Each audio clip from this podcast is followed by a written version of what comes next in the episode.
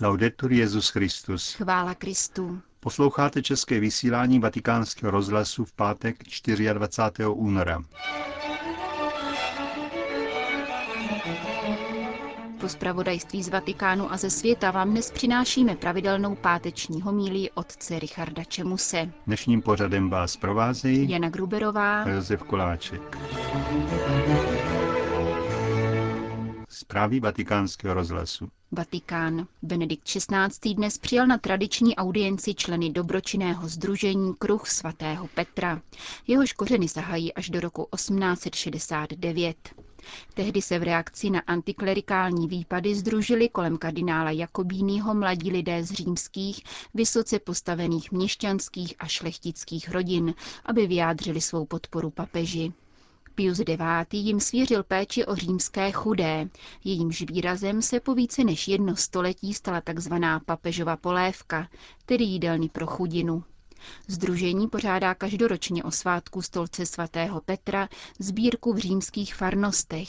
Jejíž výnos, známý jako obolus svatého Petra, byl dnes předán svatému otci jako příspěvek na jeho charitativní výdaje. Benedikt XVI. ve své promluvě připomněl, že právě liturgické období postu je časem obnovy víry a lásky.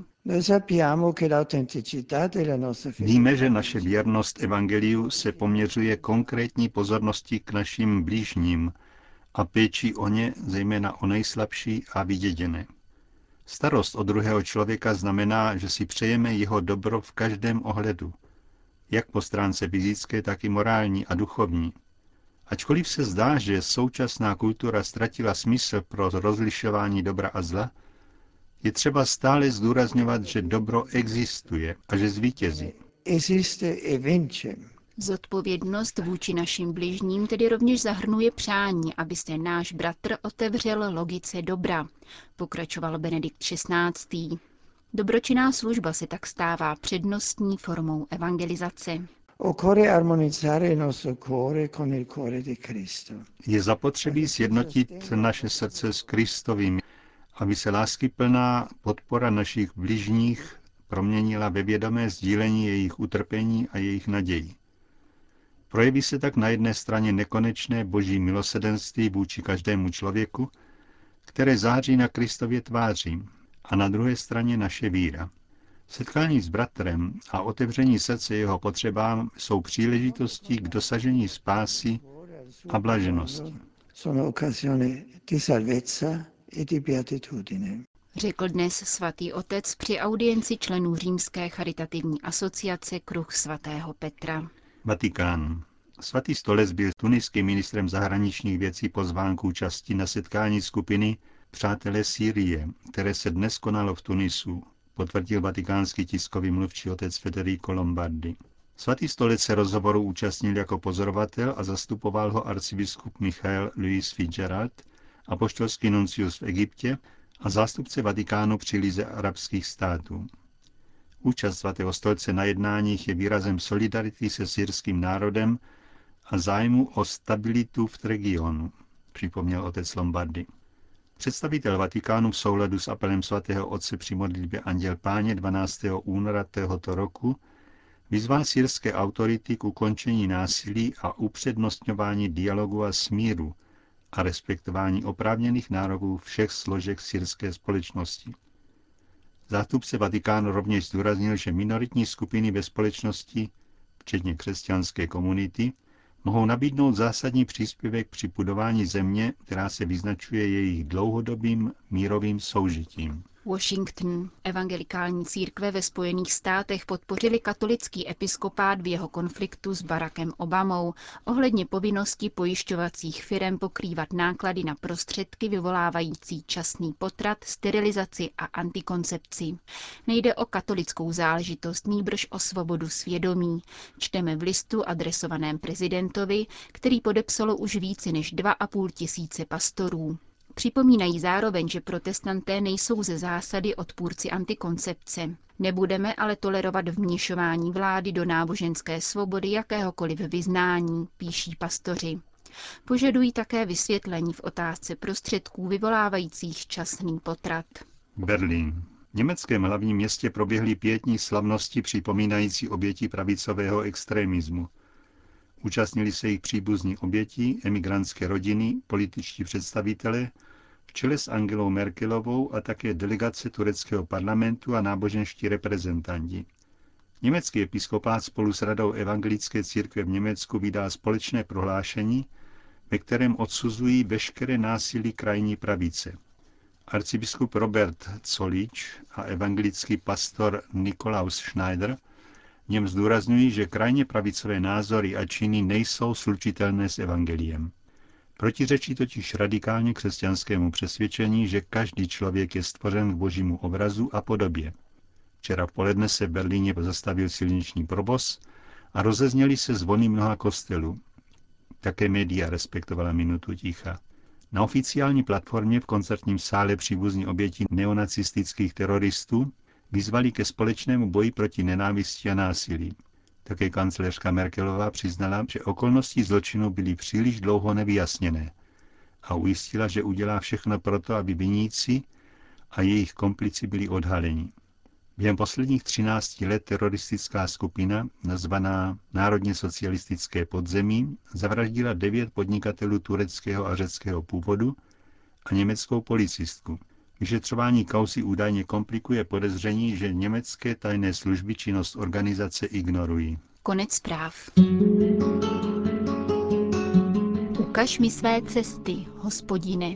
Takový je název dnešního mílie otce Richarda Čemuse. Bylo to v Lipsku před deseti léty. Východní Německo tehdy postihla velká voda. Přiblížila se tak blízko saské metropoli, že celou noc bylo slyšet výjíždět a výjíždět hasičské vozy. Jako ve dnech Noe. Honilo se mi hlavou v bezesné noci. Druhý den, byla neděle, jsem šel do jedné z mála katolických farností na kraji města. Po mši svaté postávali věřící před kostelem v malých hloučcích. V diaspoře se katolíkům, když se sejdou, jakoby nechce se rozejít. Vládla rodinná atmosféra. Mladá katechetka obcházela jeden hlouček za druhým s otázkou. Mám zítra v hodině náboženství mluvit dětem o biblické potopě? Nevyděsila bych už bez tak vystrašené děti ještě víc, kdyby se z Bible dověděli, že potopa byl trest boží za to, že lidé byli zlí? Neptali by se mne pak, to my jsme také zlí, že na nás Bůh poslal velkou vodu. Nenašel se, kdo by katechetce její obavy rozmluvil. Tak rozhodla, že biblickou potopu v pondělí vynechá a probere tak říkajíc politicky korektnější téma. Neměl jsem mi co vyčítat, taky mi hned nic nepřišlo, jaký dodat kuráž. Jak jsme neschopní číst znamení doby, říkám si ještě po letech. Biblický příběh o potopě přitom v sobě nese zásadní sdělení, že Bůh nechce smrt člověka, ale že hledá šance, jak člověku pomoci chce člověka udělat schopným partnerství a přátelství s ním. To je smysl velké vody, která nás připraví o vše, na čem lpíme. Jen svobodný člověk je schopen osobního vztahu s Bohem, smlouvy, která jako duha spojuje nebe se zemí. Toto řekl Bůh Noémovi a jeho synům čteme v knize Genesis. Uzavírám s vámi smlouvu, kladu do mraků svou duhu a ta bude znamením smlouvy mezi mnou a vámi. Voda už nevzroste k potopě, aby zahubila každé tělo. Proč se přesto potopy a jiné kalamity ale dějí? Jsou odezvou té nejhorší katastrofy, která se už stala a stále děje. Smrt Ježíše Krista na kříži. Ke smlouvě patří vždycky dva. A když jeden ji nedodržuje, strhne do neštěstí i toho druhého. Bůh sám se smlouvou lidem tak zavázal, že se nemohl jen nezúčastněně dívat na to, jak ji stále porušují, beznadějně bloudí, sami sobě a sobě navzájem si škodí, ale nechal se z lásky strhnout do zkázy. Naznačil to, když se jako jakýkoliv jiný hříšník potopil do vod Jordánu, znamení smrti, sestupu do pekel a zmrtvých stání.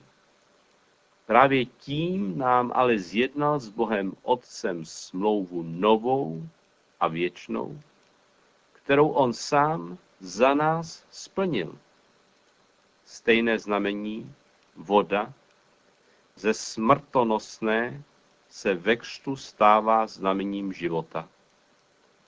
Kristus vytrpěl jednou smrt za hříchy, spravedlivý za nespravedlivé, aby nás smířil s Bohem, říká první list Petrův. A pokračuje, voda, která tehdy byla před obrazem křtu, i vám nyní přináší spásu. Ne, že by křest smíval špínu z těla, ale vyprošuje nám u Boha, aby bylo čisté naše svědomí a působí to zmrtvý stání Ježíše Krista. To všechno Kristus bere tedy na sebe, aby nám očistil svědomí. Čisté svědomí je pak průstupné pro Božího ducha, který nás bezpečně vede po stezkách života. Tak jako samotného pána, o kterém krátké evangelium první postní neděle říká, duch vyvedl Ježíše na poušť. Byl na poušti 40 dní a byl pokoušen od satana, žil tam mezi divokými zvířaty, andělé mu sloužili. Když byl Jan Křtitel uvězněn, přišel Ježíš do Galileje a hlásal tam boží evangelium. Naplnil se čas a přiblížilo se boží království. Obraťte se a věřte evangelium. I my jsme pokoušeni. Paradoxně tím víc, čím blíže jsme ke Kristu. Pády jsou tím hlubší, čím výše člověk vystoupí. Bloudíme a budeme bloudit. Rozhodující je však naše svědomí, kam nikdo nevidí než my a Bůh. V něj vložme svou naději. Slovy Žalmu 138.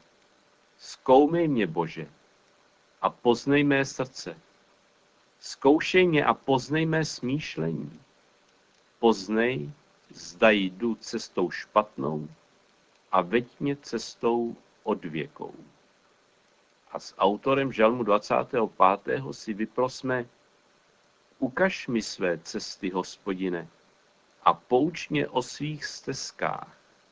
Veď mě ve své pravdě a uč mě, neboť ty jsi Bůh můj spasitel. Co bych dnes řekl oné bezradné katechetce? Asi jen to, že se nemusí bát ani děti velké vody, ani ona hodiny náboženství. Necháme-li se s Ježíšem vést očistnou vodou či nedozírnou pouští, dojdeme k cíli. On sám se stane naší cestou a my cestou jeho.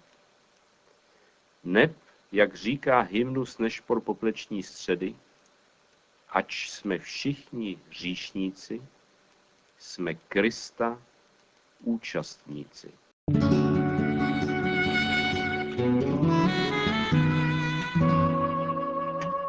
Slyšeli jste promluvu otce Richarda Čemuse k první neděli postní.